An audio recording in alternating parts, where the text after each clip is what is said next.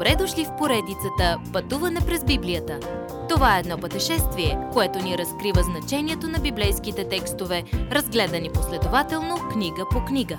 Тълкуването на свещеното писание е от доктор Върнан Маги. Адаптация и прочит, пастор Благовест Николов. Да, той ще се върне. Какво е следващото събитие в Божия план за времето?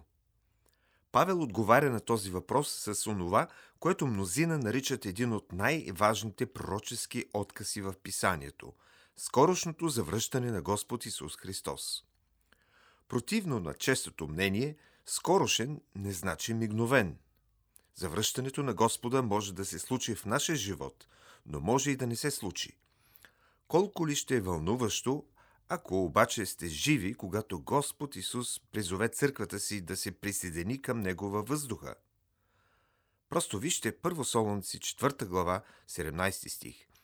После ние, които сме останали живи, ще бъдем грабнати заедно с тях в облаците, да посрещнем Господа във въздуха и така ще бъдем винаги с Господа.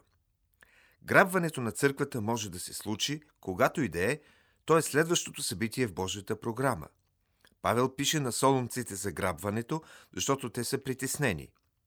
Павел ги е учил, че Господ Исус може да дойде всеки миг. От тогава някои в църквата са починали. Господ още не е дошъл. Тогава тези възлюбени хора пропуснали ли са грабването? Нека не забравяме, че солунците са живели в ранните дни на църквата. Ние живеем 2000 години по-късно. Буквално милиони вярващи, по-голямата част от църквата вече са преминали прага на смъртта.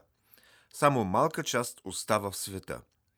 Какво ще се случи с всички онези светии, които са починали? Павел им казва, не искам да сте в неизвестност за онези, които са заспали, говорейки за смъртта на тялото, тъй като душата никога не умира. Да си отделен от тялото, значи да си заедно с Господа – тези стари тела ще бъдат положени в гроб и там те ще спят. Духът отива при Господа. Вярващите могат да скърбят за временната загуба на любим човек, но можем да очакваме онзи ден, когато ще бъдем събрани отново заедно във въздуха. Можете да разберете дали хората имат тази надежда или не по начина, по който скърбят. Готови ли сте за една красива картина? Грабването ще се случи така – първо, сам Господ ще слезе от небето с повелителен вик при глас на архангел, който ще звучи в цялото си качество – величие и авторитет, като Божия тръба. Тогава църквата ще откликне по много редови начин. Първо ще възкръснат мъртвите от гробовете си. Може би Стефан ще води шествието като първия мъченик. Тогава ще дойдат апостолите и всички онези милиони мъченици за Исус. Те ще идват от всички векове. Накрая, ако сме живи в този миг, ние ще бъдем на края на шествието. Не само трябва да се утешаваме едни други с това напомнене, но и да се предизвикваме едни други и да говорим за тези неща. Така че да отговорим на въпроса какво ще се случи с онези, които са починали. Те ще бъдат грабнати от гробовете си. После, който е жив тогава, ще бъде грабнат заедно с тях да посрещне Господа във въздуха. И от този миг до вечността ще бъдем заедно с Господа. Следващият път. Исус ли е крадецът в нощта?